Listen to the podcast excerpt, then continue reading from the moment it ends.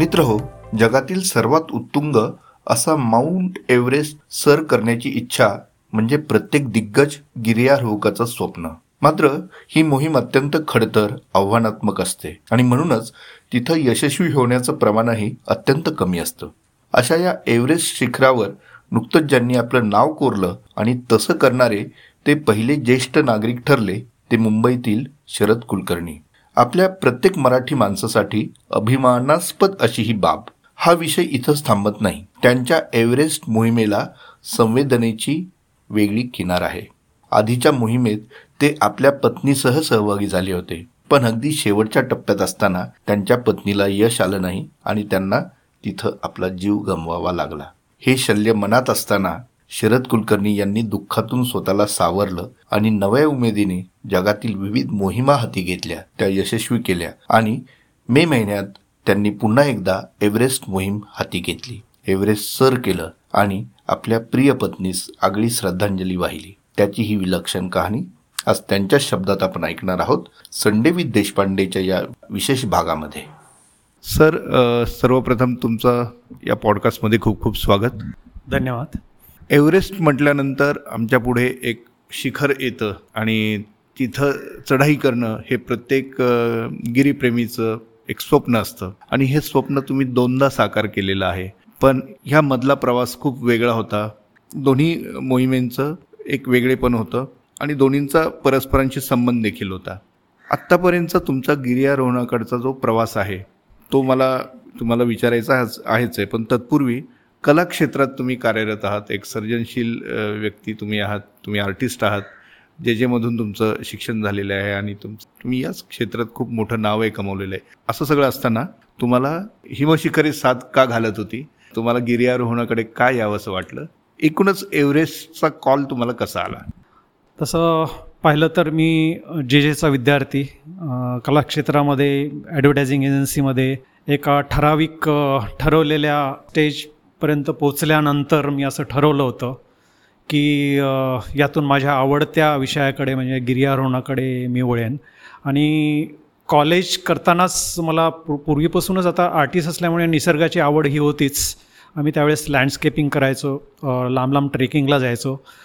त्यातूनच माझी आवड निर्माण झाली होती.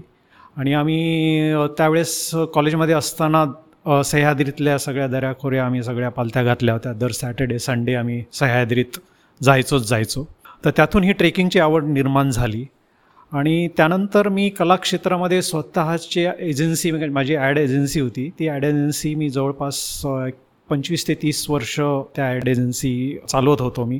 ती अजूनही आहे चालू. आणि ज्यावेळेस एजन्सी चालू होती त्यावेळेस मग मी हिमालयन ट्रेक चालू केलं. पहिला माझा ट्रेक होता युवा शक्तीबरोबर पुण्याबरोबर. पिंडारी कापणी तिथून माझं खरं हिमालयन ट्रेक चालू झाला आणि तिथे मला एक हिमालयाचं अट्रॅक्शन चालू झालं. तर तिथून आत्तापर्यंत म्हणजे दरवर्षी न चुकता मी आणि माझी मिसेस एव्हरेस्टपर्यंत आम्ही ते न चुकता आम्ही हिमालयन ट्रेक चालू ठेवले होते. त्याबरोबर आम्ही नंतर मॅरेथॉन पण पळायचो मी आणि माझी missus. Half marathon full marathon असं दोन्ही केलेलं आहे इकडं मुंबईमध्ये. आणि ह्या मॅरेथॉनच्या याच्यामध्ये आमचा फिटनेस खूप चांगला होता. आणि त्यामुळे आम्हाला ट्रेकिंगला आणि क्लाइम्बिंगला वगैरे असा काही त्रास व्हायचा नाही आम्ही सहज करायचो. तर अशाच वेळेस आमचे एक मित्र होते पुण्याचे एक सुरेंद्र शेळके म्हणून जे गिरीच्या याच्यामध्ये त्यांनी बरंच कार्य केलेलं आहे. हिमालयन क्षेत्रात ॲडव्हेंचरमध्ये बरंच काम केलेलं आहे त्यांनी. ते आमची एक रेस्क्यूच्या दरम्यान त्याची ओळख झाली होती. आणि त्या ओळखीचं एक चांगल्या मैत्रीत रूपांतर झालं होतं. तर त्यांनी असं एका बैठकीत तसं बोलले की तुम्ही सगळं एवढं चांगलं ट्रेक करतात हिमालयात जातात एवढं तुमचा चांगला फिटनेस आहे मॅरेथॉन तुम्ही पळतात फुल मॅरेथॉन पळतात. तर आता काहीतरी वेगळं करा तुम्ही असं दोघं जण मिळून सेवन समिट करा म्हणे आता. त्यावेळेस आमचं वय पन्नाशीच्या वर झालेलं. तर आम्ही दोघे म्हणलो अरे पन्नाशीच्या नंतर आम्हाला सेवन समिटमध्ये एव्हरेस्ट पण येतच म्हणलं. तर ते आता शक्य नाही म्हणलं यावेळेस जमेल का आम्हाला? तर ते म्हणले का नाही जमणार? ऐंशीव्या वर्षी एखादा जापनीस माणूस एव्हरेस्ट करू शकतो तर तुम्ही तर पन्नास वर्षाचेच आहात. मी त्यावेळेस साधारण मी एक त्रेपन्न वर्षाचा असेल. माझी वाईफ अंजली पन्नास वर्षाची होती त्यावेळेस. तर म्हणलं का नाही करू शकणार तुम्ही? म्हणलं ठीक आहे प्रयत्न करायला काही हरकत नाही. आपण प्रयत्न तर करू. मग प्रयत्न करायचं ठरवल्यानंतर म्हटलं चला सेवन समिट करायचे. तर मग आपण त्याच्यासाठी ट्रेनिंग घ्यायला हवं. तर ट्रेनिंग या वयात जे काय इन्स्टिट्यूट आहेत त्या ते अबाव फॉर्टी असं अलाउड करत नाही. तर ते म्हणले ठीक आहे आपण काय त्यासाठी प्रयत्न करू. आणि मग त्यांनी मला एक शिफारस पत्र दिलं आणि आम्ही दोघांनी एच एम आय म्हणजे दार्जिलिंगचा इन्स्टिट्यूटमधून बेसिक माउंटनिंगचा कोर्स पूर्ण केला. मी एवढ्या लांब जात नाही कारण तिकडे फार कमती येतो म्हणजे आमच्या आयुष्यातला एक थरारक असे दिवस होते. ते अठ्ठावीस एकोणतीस दिवसाचा कोर्स असतो. आणि त्यावेळेस मला म्हणजे परिपूर्ण तांत्रिक म्हणजे नॉलेज झालं. म्हणजे क्लाइम्बिंग म्हणजे आईस क्लाइम्बिंगमध्ये आम्हाला काहीच त्याचं ज्ञान नव्हतं.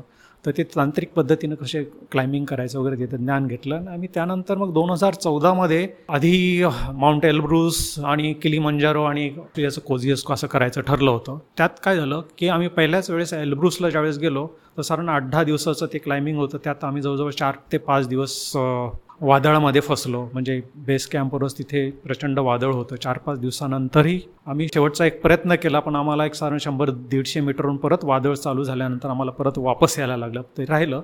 त्यानंतर आम्ही किली मंजारो केलं. तिथून नंतर मग ऑस्ट्रेलियाचं कोझियस्को केलं. त्यातला ऑसिटेन चॅलेंज होता. त्यात आमचं इंडियाचं रेकॉर्ड झालं होतं. आम्ही फर्स्ट टीम अशी होतो की दोन दिवसामध्ये ते ऑसिटेन चॅलेंज आम्ही पूर्ण केलं आणि त्यात लिमका बुक ऑफ रेकॉर्डमध्ये पण आमची नोंद झाली. त्यानंतरमध्ये झालं तर त्यानंतर मग करायचं तर एव्हरेस्ट करायचं होतं.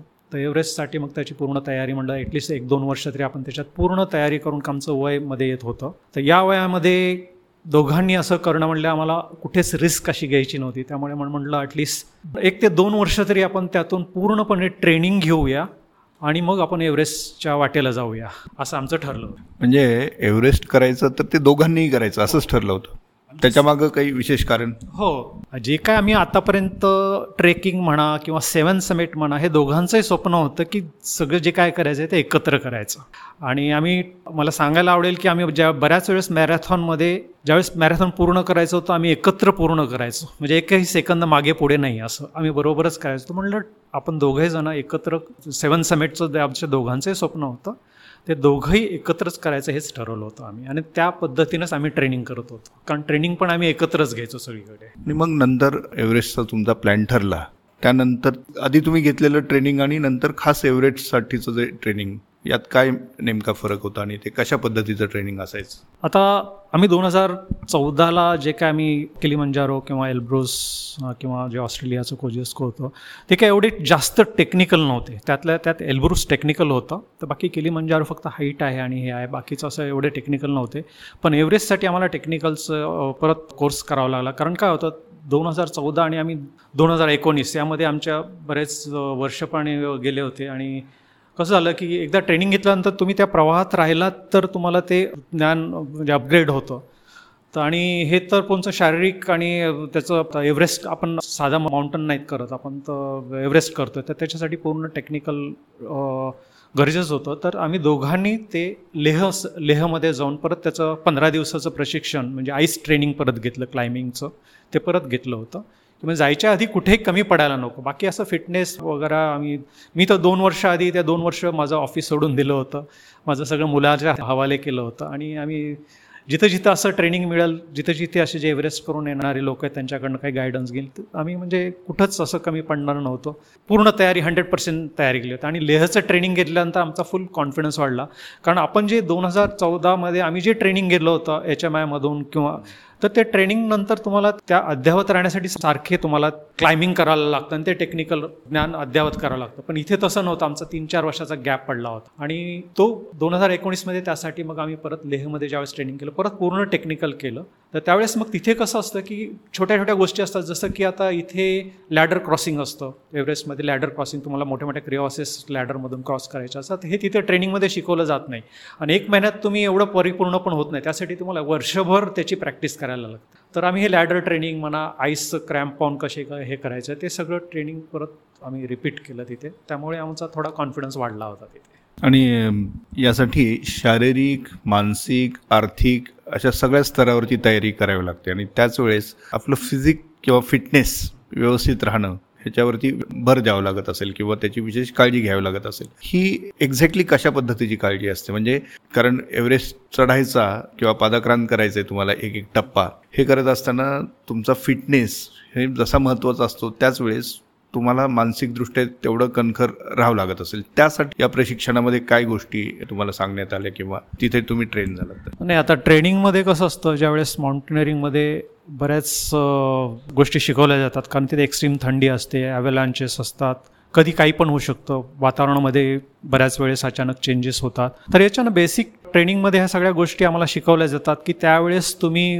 रेस्क्यू ट्रेनिंग किंवा एखाद्या वेळेस वातावरण बदललं तर तुम्हाला सेल्फ अरेस्ट कसं करायचं हे सगळे ट्रेनिंग तुम्हाला करावं लागतं. परत आता हे शारीरिक म्हणा किंवा मनाची तयारी म्हणा मनाची तयारी तर आम्ही मेडिटेशन्स आणि प्राणायाम असं हे करून मनाची तयारी आम्ही कोर्स केला होता. एक मेडिटेशनचा कोर्स केलेला आणि त्याचे आम्ही जवळजवळ वर्षभर प्रॅक्टिस करत होतो.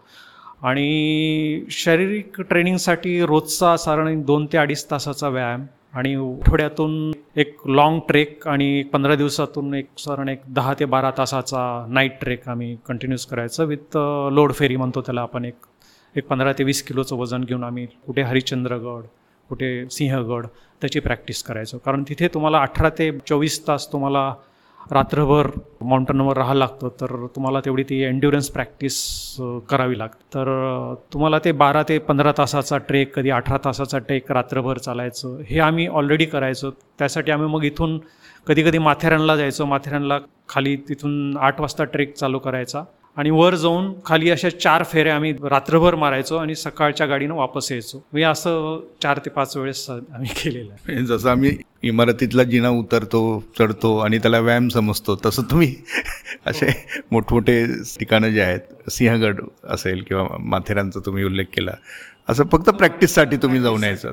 तर ते माऊली म्हणून एक गड आहे शहापूरजवळ त्या माऊलीच्या तिथे आम्ही मग कॅम्पिंग करायचो आणि तीन दिवस मग तिथेच प्रॅक्टिस खालीवर करायचो. आम्ही दोघंही जण मिळून. आता दोन हजार एकोणीसचा तुम्ही हे सगळा तयारीचा भाग झाल्यानंतर जेव्हा ॲक्च्युली मोहीम सुरू झाली त्या मोहिमेच्या दिवसापासून म्हणजे आता आपल्याला सुरू करायचं आहे ते तिथून ते जे टप्पे असतात ना एक एक त्याच्याविषयी थोडंसं सांगावं. किती टप्पे असतात?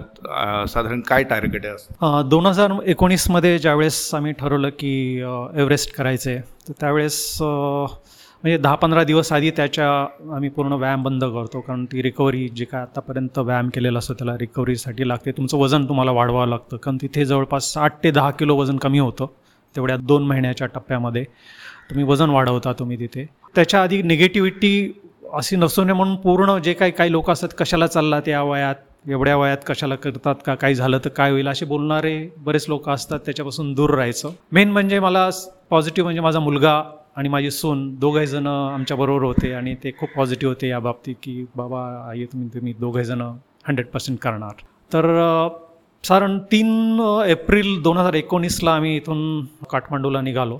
आणि टप्पे म्हणजे आता कसे असतात की तिथे तीन चार दिवस काय खरेदी वगैरे जे काय तुमचे गेअर्स असतात ते घेतो आणि तिथून फ्लाईटनं लुकलाला जातो आम्ही.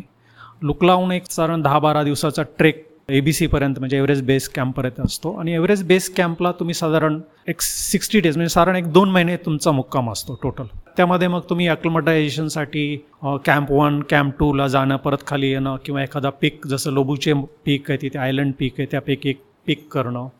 अशा तुम्हाला फेऱ्या करायला लागतात. त्यात कुंभू आईसफॉल जो आहे तिथे प्रॅक्टिस करायला लागते. स्नोची तुम्हाला म्हणजे स्नोवर रोप प्रॅक्टिस वगैरे करायला लागते. तर हे दीड दोन महिने साधारण एक त्यातले फॉर्टी फाय डेज तुम्ही असं अक्लिमॅटायझेशनसाठी कॅम्प थ्रीपर्यंत परत खाली येता. म्हणजे पहिल्यांदा कॅम्प वन परत कॅम्प थ्री असं वर खाली जाऊन तुम्ही पूर्ण त्या वातावरणाशी ॲक्लमटाईज होता. आणि नंतर मग आपण वेदर विंडोची वाट पाहतो. शेवटचे काही दिवस असं तर वेदर विंडो साधारण दरवर्षी एक आठ ते दहा दिवसाची असते. साधारण ती कधी पण दहा तारखेपासून ते तीस मेपर्यंत कधीची पण असू शकते. तर मग वेदर विंडोची वाट पाहतो आपण. आणि ज्यावेळेस वेदर विंडो ओपन होते वेदर विंडो म्हणजे त्यावेळेस तिथली अनुकूल परिस्थिती म्हणजे तिथं वर जसं जाता तुम्ही आणि हवेचा जोर वाढला तर तुम्हाला फ्रॉस्टबाईट वगैरे होण्याचे चान्सेस जास्त असतात. तर ते वातावरण कसं आहे त्या वातावरणाच्या याप्रमाणे मग सगळेजण क्लाइंबर्स जे काय सगळ्या टीम्स असतात त्या आपापले दिवस ठरवतात. तर दोन हजार एकोणीसला एक माझ्या समिटला एक दुःखाची किनार आहे. त्यावेळेस काय झालं की दोन हजार एकोणीसला दरवर्षी जसे पाच ते सहा मिनिमम दिवसाची विंडो असते तर त्या दिवशी सगळे गिर्यारोहक वर्ल्डमधले आपापले ते विभागले जातात सगळेजण. त्यावेळेस नेमकं काय झालं की पश्चिम बंगालमध्ये काहीतरी सायक्लॉन झालं आणि सायक्लॉनमुळे काय झालं तिथलं वेदर चेंज झालं आणि ते वेदर चेंज झाल्यामुळे त्यावेळेस फक्त तुम्हाला तिथे दोन विंडो आम्हाला मिळाल्या. दोन दिवसाच्या विंडो वेदर विंडो मिळाल्या आणि दोन दिवसाच्या वेदर विंडोमुळे जे काय पाच सहा दिवसाचा विंडोचं पब्लिक जे विभागलं जायचं ते दोन दिवसाच्या विंडोवर आलं. आणि त्यामुळे काय झालं की तिथून बाल्कनीपर्यंत सगळं ठीक होतं पण बाल्कनीच्या पुढे जिथे सिंगल लाईन म्हणजे सिंगल रोप असतो तिथं एकच रोप असतो कारण जागाच कमी असते तिथे.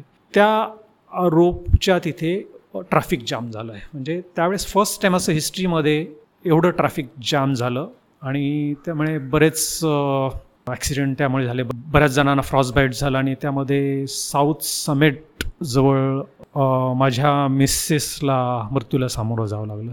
त्यावेळेस कसं झालं? साऊथ समेटपर्यंत म्हणजे कॅम्प फोरला आम्ही एकत्र होतो. कॅम्प फोरला तिथून पुढे जाताना आम्हाला दोघांनाही माहीत होतं की आम्ही इथून पुढे एकत्र नसणार आहोत. मागे पुढे होऊ शकतो कारण कॅम्प तिथून आम्हाला सात साडेसात रात्रीचे निघायला वाचले होते.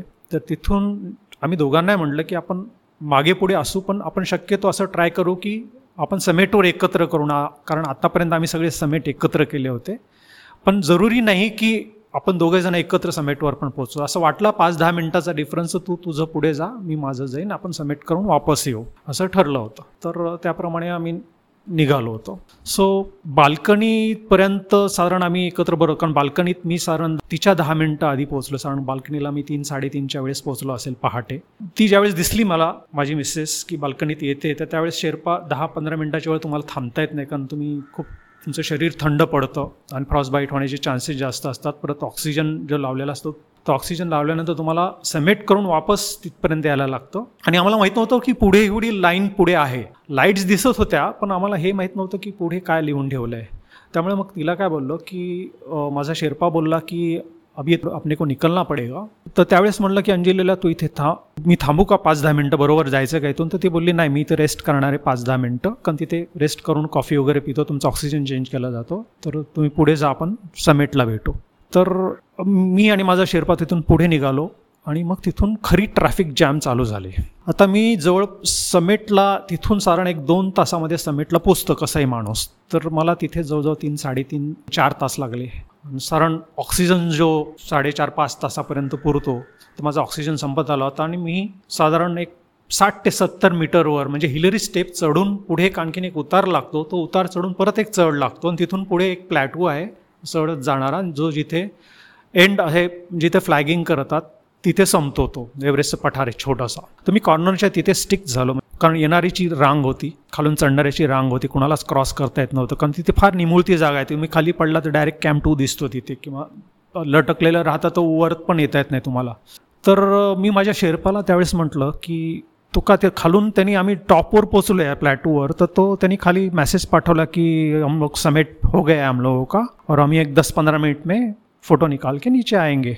त्याच्यानंतर दहा पंधरा मिनटं आम्ही एकाच जागेवर होतो. तो त्यावेळेस म्हणला की मेरा ऑक्सिजन त्यांनी माझा ऑक्सिजन चेक केला. तो म्हणला की अपने को नीचे निकलना पडेगा यहीं से. तर मी म्हटलं की यार यहाँ से फोटो तो निकालो. कारण कसं झालं मी चिल्ड झालं होतं. माझे बोटं फ्रॉस्ट बाईट व्हायला चालू झाले होते. तो तो म्हणला की मेरा ऑलरेडी फ्रॉस्ट बाइट हो गया है, मैं अभी हाथ निकालूँगा था मेरा भी उंगली काटना पड़ेगा। अपना तो समेट हो गया है, मैं आपको नीचे जाके बोल दूँगा सबको। अपने को नीचे जाना पडेगा। तितक्यात त्याला वॉकी टॉकीवर मेसेज आला की अंजली मॅडम सिरियस आहे साऊथ समेट पे समेट हो गया तो आप नीचे आ जाओ। तिथून मग आम्ही दोघंही जण त्या गर्दीतून वाट काढत कारण चढणारी गर्दी होतीच परत, तिथे आम्हाला थोडा उशीर झाला कारण उतरताना तिथे जायला साधारण एक अर्ध्या तासात पोचत तरी आम्हाला एक सव्वा तास इथे पोचायला लागला. तर त्यावेळेस ती म्हणजे जवळून पाहिलं तिचं मी मेन रोपपासून साधारण एक सात ते आठ फूट खाली उतारावर स्ट्रगल करत होती मृत्यूशी. माझा एक मित्र बरोबरचा कलिक जो समेट करून आला होता तुकाराम म्हणून नाव होतं अंदरचा तो आणि एक आशेरपा तिथे तिला प्रयत्न करत होते उठवायचा. आता मी मला ज्यावेळेस पाहिलं त्यावेळेस तिला थोडं असं वाटलं की जीवात जीव आला. पण मी ज्यावेळेस जवळ पोचलो तर तिचं पूर्ण त्राण गेलं होतं. मी ऑक्सिजन चेक केला तिचा ऑक्सिजन झिरोवर होता. आणि ती म्हणजे साधारण एका ग्लाणीमध्ये बोलत होती की हेलिकॉप्टर बोलो हेलिकॉप्टर बोलो. तर त्या हाईटला हेलिकॉप्टर कधी पोचत नाही मला माहीत आहे.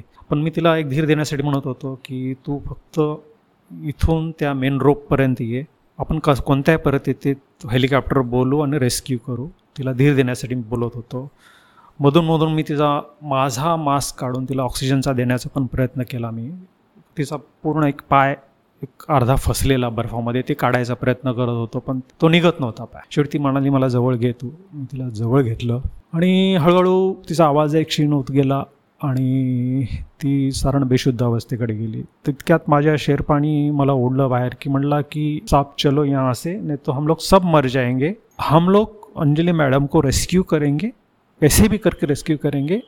लेकिन अभी अगर हम लोग यहाँ से नहीं जाएँगे तो हम लोग सब यहीं पे मर जाएँगे. मेरा भी ऑक्सीजन खत्म हो रहा है. त्यांनी कसं तरी उडत नेलं. त्यावेळेस माझा एक डोळा पूर्ण ब्लाइंड झाला होता. परत स्नोफॉल चालू झालं चालू झाला होता. त्यावेळेस मी अंधुक याच्यात वरून जे लाईनमध्ये दुसरे क्लाइंबर जात होते शेरपा जात होते त्यांना पण प्रयत्न केला ओरडून की she is my wife she is dying please help पण कसं असतं ती परिस्थितीच एवढी भयानक होती की प्रत्येकजण आपापल्याला वाचवायचा प्रयत्न करत होते. कोणीच नुसते असे अंधुकेशात पाहायचे खाली आणि निघून जायचे. मला माहिती आता हे मी वाचू शकणार नाही कारण मी ॲज अ माउंटेनियर असल्यामुळे आम्हाला हे सगळं माहीत होतं. तर मी त्या मनस्थितीत कसा खाली आलो मला माहीत नाही. मी कॅम्प फोरपर्यंत आलो आणि कॅम्प फोरपासून तिथे रात्री थांबलो. बाकीचे लोक पण आले होते.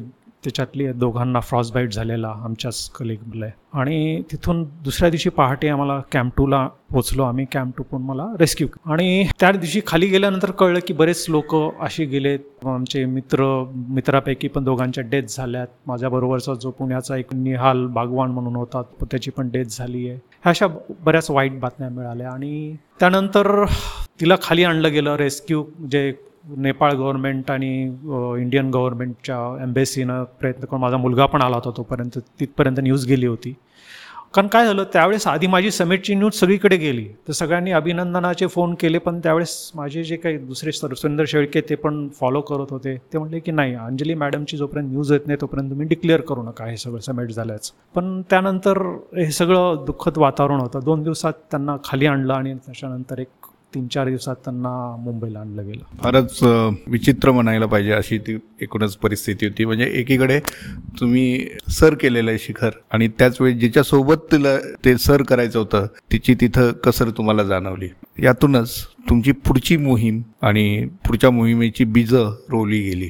आणि खरोखर प्रत्येकाला ऐकायलाही वेगळं वाटेल कारण ज्यांच्यासोबत त्यांना सर करायचं होतं त्या आपल्या पत्नीसह आपण तिथे जाऊ शकलो नाही हे लक्षात आल्यानंतर शरदजींनी पुन्हा एकदा नव्याने संकल्प केला आणि यावेळी तिच्यासोबत नव्हे तर तिच्यासाठी एव्हरेस्ट पुन्हा सर करायचं असं त्यांनी ठरवलं आणि त्यांनी आपला हा संकल्प पूर्ण केला नुकताच. त्यामुळे आता त्यांना पुढचा मी प्रश्न असा विचारू इच्छितो की सर जेव्हा हे सगळं सावट होतं त्यातून बाहेर पडत असताना नवीन मोहिमेची बीज तुमच्या मनात कशी रुजली? माउंटेन ॲज अ माउंटेनियर कसं सेफ्टी फर्स्ट या दृष्टीने आम्ही सगळीकडे बघतो.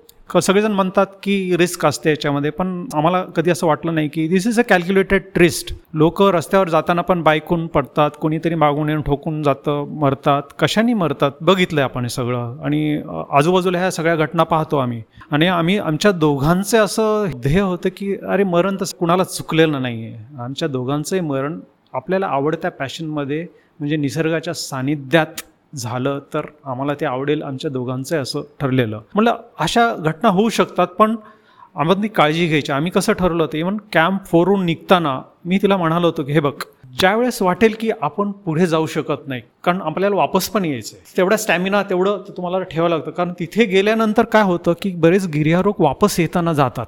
समेट करतात आणि वापस येताना जातात. तर हे सगळं ठरवलं होतं की ज्यावेळेस असं वाटेल की याच्यापुढे आपण जाऊ शकत नाही आपल्याला कॅम्प फोरपर्यंत वापस जायचं आहे तेवढा स्टॅमिना आणि तेवढी ताकद आपल्यात ठेवली पाहिजे. तर तिथून परत फिरायचं हे एकमेकाला आम्ही दिलेलं प्रॉमिस होतं. पण हे सेफ्टी म्हणून आणि असं होतं आता झालं कसं की ते ट्राफिक जॅममुळे जो ऑक्सिजन संपला ट्राफिकमध्ये कसं झालं की तिथून खाली ऑक्सिजन ठेवलेला असतो पण त्या शेर्पाला पण त्या ऑक्सिजनपर्यंत पोचता नाही आलं कारण लाईनमुळे तो पण अडकला त्यामध्ये. तर जो जो टाईम गॅप असतो ना. आणि तुम्ही खूप एक्झॉस्ट झालेले असतात थांबून थांबून एका ठिकाणी. इव्हन बाल्कनीपर्यंत जाईपर्यंत जो काही अवधी असतो त्या अवधीत पण जर दोन तासाचा अवधी एक्स्ट्रा गेला तुमचा एक दीड तासाचा तर तेवढा ऑक्सिजन तुमचा कमी येतो. आणि ऑक्सिजन कमी झाल्यानंतर कसं असतं की तुम्हाला ऑक्सिजन खाली पोहोचवायचा म्हणून तुम्ही त्याचं रेग्युलेटर फिरून कमी कमी करता की जास्त वेळ पुरावा. आणि जेवढं ऑक्सिजन पाहिजे तेवढा मिळत नाही मग. तर त्यामध्ये मग इतर शरीर चालन असं जातं. मेंदू काम करेन असा होतो कमी ऑक्सिजनमुळे आणि प्रॉब्लेम्स होतात. तर ही कॅल्क्युलेटेड रिस्क असते. कुणीच असं की आता एवढा खर्च करून एवढे प्रयत्न करून सुसाईड करायला किंवा मरायला जात नाही कमी. कोणीच तिथे. कारण सगळ्यांना ते एक ध्येय असतं आपण अचीव करायचं ते अचीव करण्यासाठीच असतं. पॅशन जपण्यासाठीच असतं.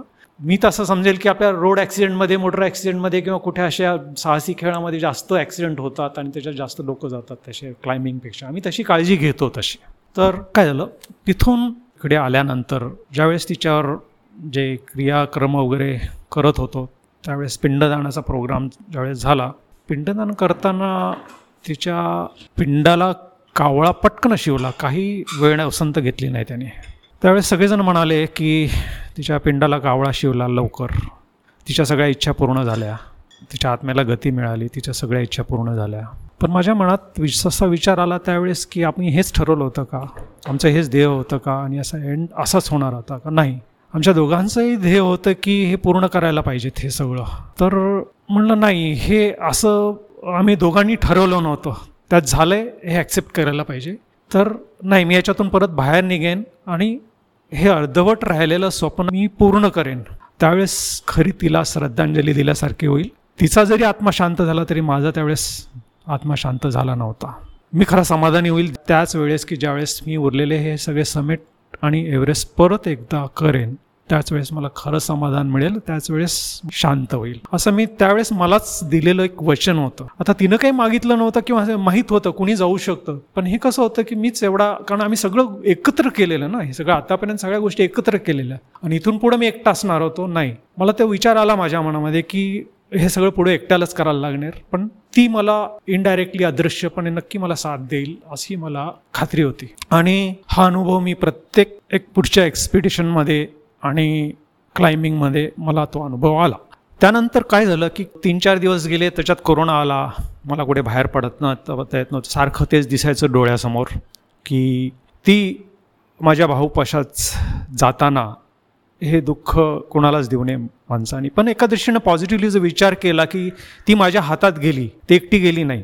तर मी याचा पॉझिटिव्हली विचार केला की तिनं आम्ही जे काही दोघं जण बोललो होतो की की आपण असं कुठं हॉस्पिटलमध्ये रडत सडत असं मरण्यापेक्षा आपण चांगलं नैसर्गिक वातावरणात ट्रेकिंग करताना कुठेतरी मरण आलं तर छान होईल. आणि तशी ती म्हणजे जगातल्या उच्च शिखरावर टॉपवर तिचं मरण आलं.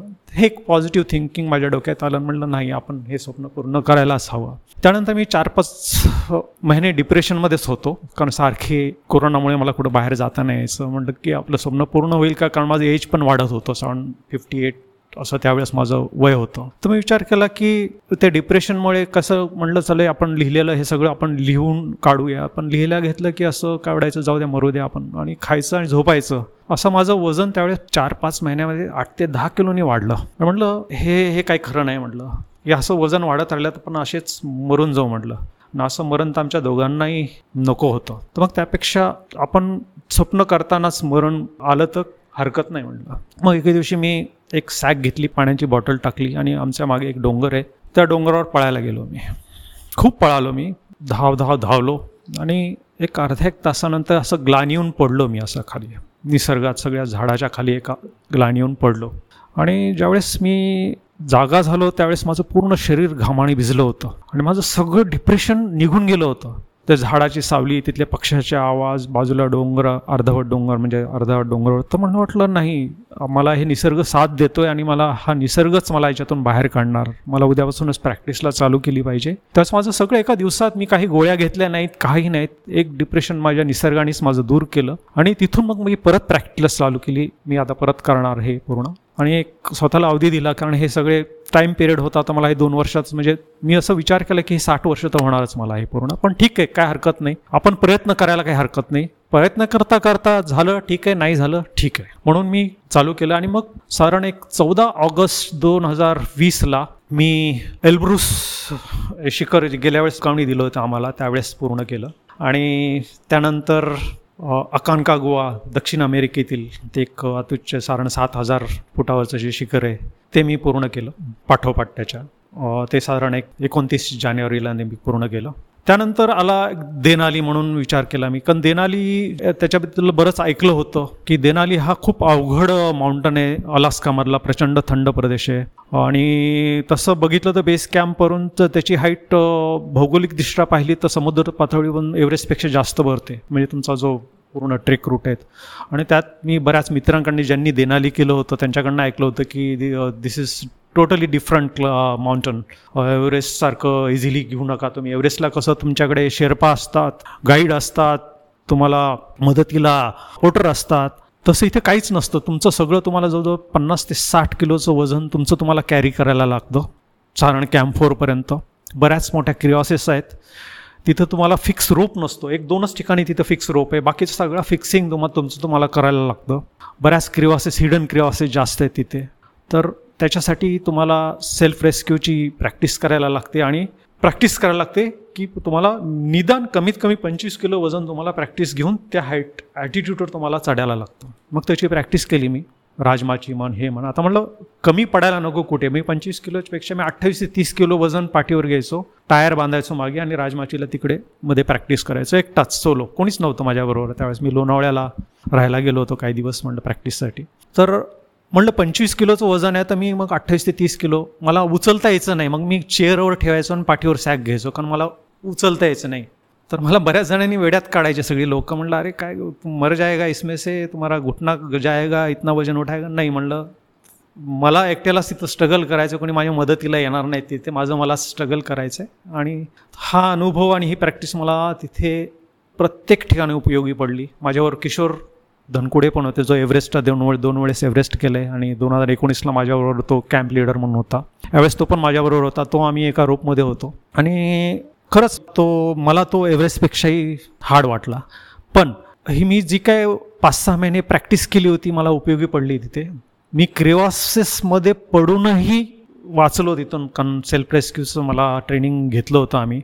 बऱ्याच वेळेस हिडन क्रिओसिसमध्ये पण माझा किशोर म्हणून जो माझा बरोबरचा होता तो पण तो पण पडला तो पण बाहेर आला. त्याच्यावर एक वेगळी कहाणी होईल कारण तो माझा मुद्दा आता सांगण्याचा हे नाही आहे कारण मेन आपण गोष्टीकडे वळ कारण खूप हार्ड होता तो. आणि आमचा झाला बऱ्याच जणांचा झाला नाही त्यावेळेस पण आमचा झाला तो क्लाइम आणि त्यानंतर राहिला शेवटचा अंटार्क्टिकामधील हायेस्ट पीक विन्सन तो मी आत्ता एक पाच सहा महिन्या महिन्यापूर्वी तो केला जॅनमध्ये. तो पण तिथे पण एक टेक्निकल वॉल आहे. साधारण एक बाराशे मीटरची वॉल आहे. आणि बेभरशी वातावरण. दोन दिवस वादळामध्येच होतो आम्ही. नुसतं बर्फ साफ करत बसायचं. दिवसभर प्रचंड वादळ होतं. मी खरं वादळ काय असतं तिथे अनुभवलं.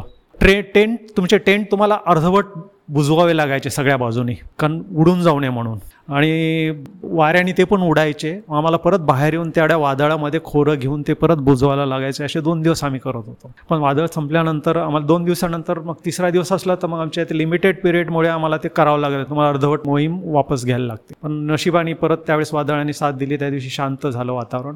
तिथे एकच आहे की तुमची जी बाराशे मीटरची क्लाइंब आहे ना ती तुम्ही चढलात की मग तुमचा समिटला वेळ असा लागत नाही जास्त. म्हणजे तुम्ही इझी होऊन जातं. कारण त्याची हाईट जास्त अशी हाईट नाही आहे. साडेचार हजार मीटरच्या दरम्यान त्याची हाईट आहे. पण फक्त भौगोलिक वातावरण खराब असल्यामुळे तुम्हाला ते अवघड जातं. पण ते माझं झालं.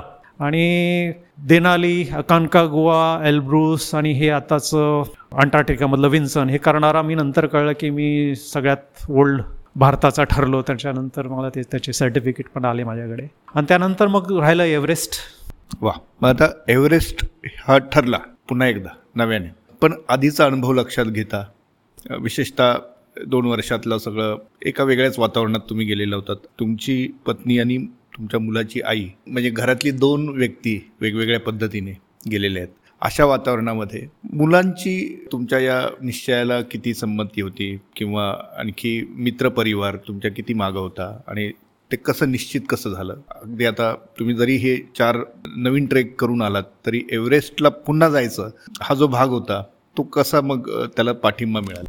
हा मी ज्यावेळेस शेवटचं विन्सन केलं त्यावेळेस सगळ्यांनी मला शुभेच्छा दिल्या. अभिनंदनाचा वर्षाव झाला की सेवन समिट करणारा तू फर्स्ट म्हणजे एल्डेस्ट इंडियन ठरला वगैरे वगैरे. पण टेक्निकल दृष्टीनं माझं सगळं झालं होतं पण मना मला एक बोच कायम होती की मी तिथे जाऊन झेंडा फडकू शकलो नव्हतो एव्हरेस्टवर भारताचा. ती एक बोच कायम मनाला होती. आणि एक म्हणजे माझं मनात दिलेलं वचन की मी परत येईन आणि आपल्या दोघांतर्फे तिथे भारताचा झेंडा फडकवेन.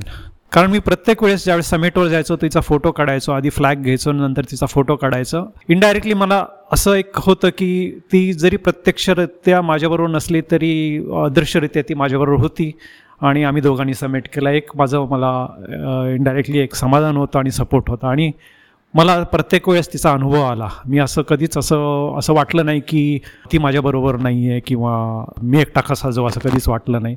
कारण मी आकांक गोवाला तो अनुभव घेतला की चांगले चांगले माझ्यापेक्षा फिटनेस असणारी लोक शेवटच्या कॅम्पपासून वापस आले. त्यांना पुढे जाता येत नव्हतं आणि मी इझी गेलो त्यावेळेस. मला काहीही त्रास नव्हता. सो मला एक वेगळा कॉन्फिडन्स आला की नाही ती माझ्याबरोबर आहे आणि मग परत वाटलं की नाही मी परत करणार.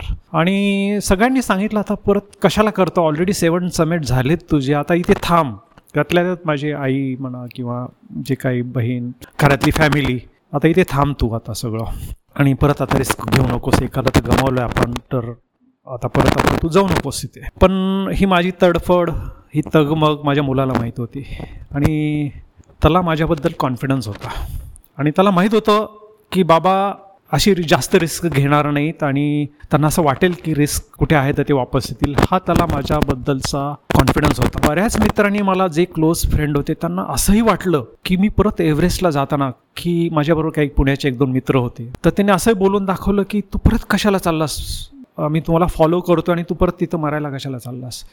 तर काय काही जणांना असंही वाटलं. ते वाटू शकतं.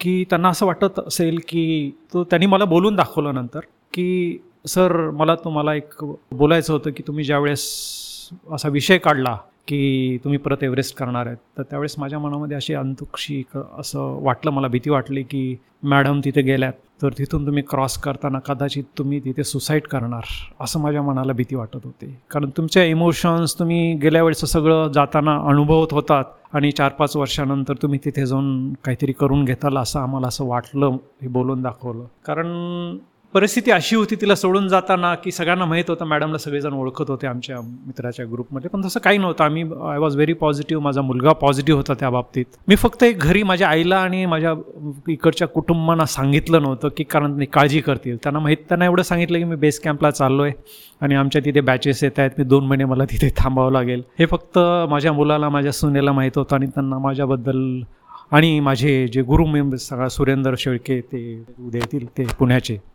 त्यांना माहीत होतं. त्यांनी पण सांगितलं सर मी त्यांना बोललो अरे मी परत करू का हे? सात समेट झालेत एव्हरेस्ट परत एकदा करू का? ताबडतोब म्हणाले कर. तू नाही तर कसं होतं की मी मला दिलेलं वचन मी आयुष्यभर छळत राहील की मला की अरे मी करू शकलो नाही.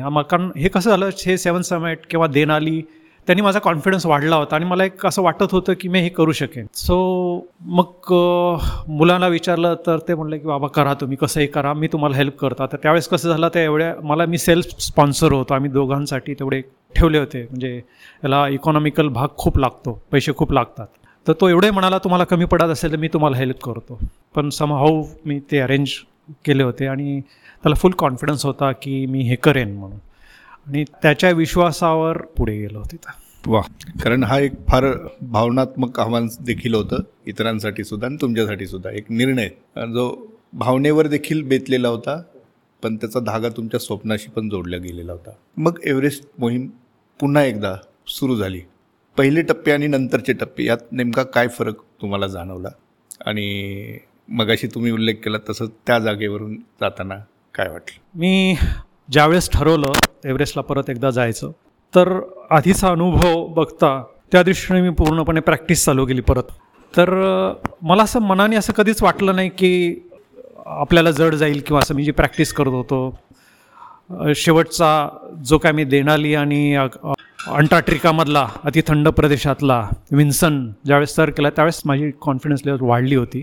तर यावेळेस पण तीस तारीख साधारण जुळून आली आमची. आणि माझं एक डोक्यामध्ये एक स्वप्न होतं की तिचं मेमोरियल एव्हरेस्टच्या बेस कॅम्पच्या वाटेमध्ये तिथं उभं राहायचं होतं. कारण कोरोनामुळे याच्यामुळे बऱ्याच वर्षापासून ते एक थांबलं होतं. यावर्षी आम्ही ई बी सीला जाताना थुकला तिथे थांबलो. माझा मुलगा आणि माझे मित्र पंधरा वीस जणं तिथे थांबली. इंटरनॅशनल टीम आमची ई बी सीची एव्हरेस्टसाठी आमची आठ जणांची टीम होती. त्यात पुण्याचे दोघं जणं होते. आणि इतर मिळून आम्ही आठ जणं आमच्या टीममध्ये होतो. तर थुकला तिथे मी ते अंजलीचं मेमोरियल उभारलं तिथे. आणि ती आता कायम तिथे येता जाता गिर्यारोहकांना इंडियन गिर्यारोहकांना म्हणजे आपण म्हणतो ना संदेश आणि दिशा देत राहील. हे एक समाधान मला वाटलं ती. आणि मला माहीत होतं की ज्यावेळेस मी विमानतळावर उतरलो लुकला तिथपासून ते आता ही माझी विमानतळावर उतरण्याची किंवा नेपाळला जाण्याची पहिलीच वेळ नव्हती किंवा दुसरी अशी वेळ नव्हती. याआधी मी दोघांनी मिळून तिथे जवळजवळ पाचव्यांदा आम्ही गेलेलो होतो तिथे. एकदा भूकंपात अडकलेलो त्यावेळेस लोबूचे पिक करताना आदल्या दिवशीच भूकंप आला. आम्ही सहा सात दिवस तिथे होतो दोघे जण. त्यानंतर रेस्क्यू केलं आम्हाला तिथून. त्यानंतर आम्ही दुसऱ्या दिवशी दुसऱ्या वर्षी परत केला तो लोबूचे. म्हटलं करायचं तर सोडायचं नाही. तर दोघांनी परत लोबूचे केला. त्यानंतर मेरा पिक केला. अशी एक त्यानंतर बरेच आधी अन्नपूर्णा ट्रेक एबीसी ट्रेक असं बरंच झालं होतं. ही सहावी वेळ होती माझी. तर प्रत्येक वेळेस तिचं आता प्रत्येक म्हणतो ना इथं आपण जाताना प्रत्येक दगड न दगड आम्हाला ते साथ कुठे बसलो काय केलं काय कुठे काय पिलो हे ई बी सीपर्यंत त्या आठवणी मला साथ देत होत्या. आणि ई बी सी नंतर जे काय आमचं ॲक्लिमेटायझेशन होतं हे होतं ते पण आम्ही पूर्ण केलं. लोबूचे परत एकदा दुसऱ्यांदा मी सर केला आणि इझी वाटला यावेळेस मला लोबूची कारण ॲक्लिमेटाईज चांगलं झालं होतं मी. पण आम्हाला यावेळेस कुंभू आईसफॉल हा थोडा अवघड वाटला कारण थोडा लेंदी झाला कारण त्याचा रूट चेंज झाला होता. गेल्या वेळेस साधारण आठ तासामध्ये आम्ही करायचं होतं. पहिल्या वेळेस गेलो तर दहा तास लागले आणि दोन तीन वॉल पण त्याच्यात एक पन्नास पंचावन्न फुटाच्या वॉल पण यावेळेस होत्या. तर पहिल्यापेक्षा थोडा अवघड टप्पा होता कुंभो आईस वॉल तर तो एक अवघड टप्पा वाचला. पण प्रत्येक वेळेस तू म्हणालास तसं तिची आठवणी साथ देत होत्या. शेवटपर्यंत अगदी कॅम्प फोरला कॅम्प थ्रीला आमचा शेवटचा एकत्र फोटोग्राफ होता. तर कॅम्प थ्रीमध्ये त्याच जागी बसून फक्त ती जागेवर नव्हती. आम्ही त्यात फोटोग्राफ्स काढला. आणि तिथून तिच्या आठवणीला आम्ही उजाळा दिला. तिथून कॅम्प फोरला आणि कॅम्प फोरपासून तिला ज्यावेळेस शेवटचं पाहिलं मी म्हणजे माझ्या बाहुपाशात तिनं प्राण सोडला म्हणजे बेशुद्ध झाली तिथपर्यंत तिच्या आठवणी साथ देत होत्या. त्या जागेवर मी नमन केलं आणि पुढे गेलो. आणि कदाचित म्हणजे त्यानंतर मला दोन तीन वेळेस फॉल झाला कारण त्याच्या आधी साऊथ समेंटनंतर एक डावा डोळा माझा पूर्णपणे निकामी झाला. स्नो ब्लँड झाला मला. तो गेल्या वर्षी झाला होता. त्यावेळेस मी मनाची पूर्ण तयारी केली होती की एकाच डोळ्याने मी मला परत खाली यावं लागणार. ती मनाची पूर्ण तयारी केली होती आणि त्याप्रमाणे तसं झालं आणि माझा डावा डोळा पूर्णपणे ब्लाइंड झाला. तिथून पुढे माझं चार पाच वेळेस फॉल झाला बारीक बारीक आणि तिथे मी हिलरी स्टेपच्या पुढच्या बाजूला मी पूर्णपणे खाली पडलो. म्हणजे पूर्ण घसरलो. सात ते आठ फूट रोप रोप होतं. रोपमध्ये होतो. पण तिथून खाली पडल्यावर तुम्हाला वर येता येत नाही कारण तुमच्या पाठीवर सॅक असते. तुमच्या तोंडावर मास्क असतो काही दिसत नव्हतं. एक तर डाव्या डोळ्याने दिसत नव्हतं. गॉगल घातलेला तो अर्धवट त्याच्यावर बर्फ साठल्यामुळे तो दिसेनासा होतो. तशा परिस्थितीत मला बाजूला म्हणजे डेड बॉडी पडलेली होती त्यावेळेस. म्हणजे एक एक दीड फुटावर डेड बॉडी होती त्यावेळेस म्हटलं आपण संपलो इथे आता वर जायचं कसं हे. एक पटापट असे विचार म्हणाला येतात पण नाही. आपण जिवंत आहोत आणि आपण श्वास घेतोय आणि आपल्याला शरीराला काही झालेलं नाही. आणि त्यावेळेस त्या बॉडीला मी नमन केलं आणि मग शेर्पाला कॉल केला की शेर्पा मला त्याच्या मदतीनं आणि खेचून घेतलं त्याने मला तिथून. त्या मदतीनं वर गेलो मी. आणि हिलरी स्टेप चढून त्याच्या पुढे हिलर स्टेपवर माझे दोन मित्र भेटले. त्यांनी मला काँग्रेट्स केलं कारण ते माझ्या आधी दोन पोचले होते. एक हरियाणाची जमशेदपूरला राहणारी एक अस्मिता दोरजी म्हणून एक होती शेर्पा होती. ती विदाऊट ऑक्सिजन यावेळेस करायचा प्रयत्न केला होता. पण तिचं समभाव कॅम्प फोर नंतर त्रास झाला कारण यावेळेस खूप ॲटमॉस्फिअर खराब होतं एव्हरेस्टचं. म्हणजे आतापर्यंतच्या हिस्ट्रीतलं सगळ्यात बॅड वेदर म्हणून हे वर्ष गणलं जात आहे आता. कारण खूप एकोणीस डेथ झाल्या त्यावेळेस. जवळजवळ दीडशेच्या वर फ्रॉसबाईट झालेत लोकांचे. तो खूप प्रचंड म्हणजे बेभरोशी वातावरण. तुम्ही म्हणजे आज वेदर चांगलं आहे असं डिक्लेअर झालं होतं आणि त्यावेळेस वेदर नेमकं खराब असायचं. म्हणजे असं फर्स्ट टाईम झालं एव्हरेस्टवर. तर त्या वेदरमुळे तिनं ऑक्सिजन घ्यायचा निर्णय घेतला त्यामुळे तिचं ते विदाऊट ऑक्सिजन झालं नाही. आणि एक पुण्याचा लहू म्हणून एक मित्र होता. ते दोघंजणं मला हिलेज टेप्या भेटले. तिथून विश करून ते खाली गेले. त्याच्यानंतर पुढचा टप्पा होता. तिथून मला एव्हरेस्टचा टॉप अंधूक अंधूक दिसत होता. फ्लॅग तिथे. साधारण तो शेवटचा चढ असतो. शेवटचा चढल्यानंतर समोर दिसतो. त्या तिथूनच मला गेल्या वेळेस वापस यायला लागलं. तिथे थांबून. ते सगळ्या आठवणी येत आहेत आणि मी यावेळेस फ्रेश होतो की नाही मी आता पंधरा वीस मिनटात तिथे पोहोचणार आणि माझं समेट होणार. त्यावेळेस तुम्हाला खूप मनाला कंट्रोल होतं. तुमच्या भावना अनावर होतात तुम्ही काही पण करू शकतात. ओरडतात काही लोक. पण यावेळेस खालीच ठरलं होतं. नाही आपलं करणार आहे. आपण शांत डोक्याने खाली यायचं आहे शांत डोक्याने पूर्ण करून खाली यायचं आहे एक्साईट व्हायचं नाही. आणि पूर्ण केलं. तिथे भारताचा फर्स्ट झेंडा काढला. नंतर अंजलीचा फोटो काढून जिथं प्रत्येक समेटला मी जी मानवंदना दिली तशी मानवंदना दिली. माझ्या नातवाचे वापरलेले सॉक्स तिथे छोटे ठेवून म्हणजे ते समाधानासाठी माझ्या की ती कायमची तिथे त्या समवेत राहील इथून पुढे असं एक मनाला एक समाधान वाटलं. आणि पूर्णपणे खूप आनंद झाला तिथे. समिट करून आणि समिट झाल्यानंतर माझी काही टीम होती दोघा तिघं त्यांना आपण इन्स्ट्रक्शन दिले की ताबडतोब तुम्ही खाली या म्हणून. आणि खाली येताना जाणवलं की मला माझा दुसरा डोळा पण गेला आहे कामातून. म्हणजे जवळपास त्याची फॉर्टी पर्सेंट टू फिफ्टी पर्सेंटच गेलेली विजन आणि तेवढीच विजन होती. तर मी फक्तच प्रार्थना अशी केली की मला कसंही करून कॅम्प टूपर्यंत विजन राहिली पाहिजे. फक्त प्रार्थना केली. कारण एका डोळ्याचं मला माहिती होतं खाली कॅम्प टू किंवा बेस कॅम्पला गेलं तर ते विजन रिकवर होते. कारण फॉर्टी एट अवर्स किंवा सिक्स्टी अवर्समध्ये ते रिकवर होते.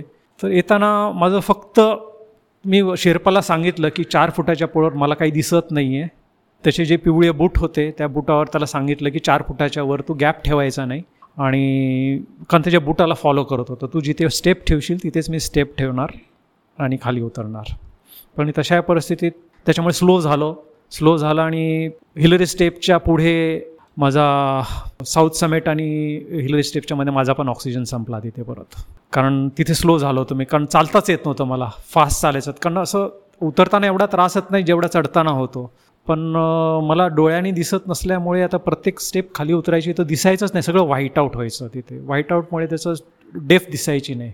त्यावेळेस असं घसरत घसल्यामुळे उच्चार झाला आणि माझा ऑक्सिजन तिथे संपला. मग तो ऑक्सिजनपाला बोललो की तू एक्स्ट्रा ऑक्सिजन घेतलायस तो दे. आणि नेमकं काय झालं की जो एक्स्ट्रा ऑक्सिजन आणि एक्स्ट्रा शेरपा घेतला होता तो मागे राहिलेला. तो फोटो काढत होता वर. त्यामुळे तो मागेच राहिला. आणि मी तिथे एकटाच स्ट्रगल करतो जवळजवळ पंधरा ते वीस मिनिट स्ट्रगल केला.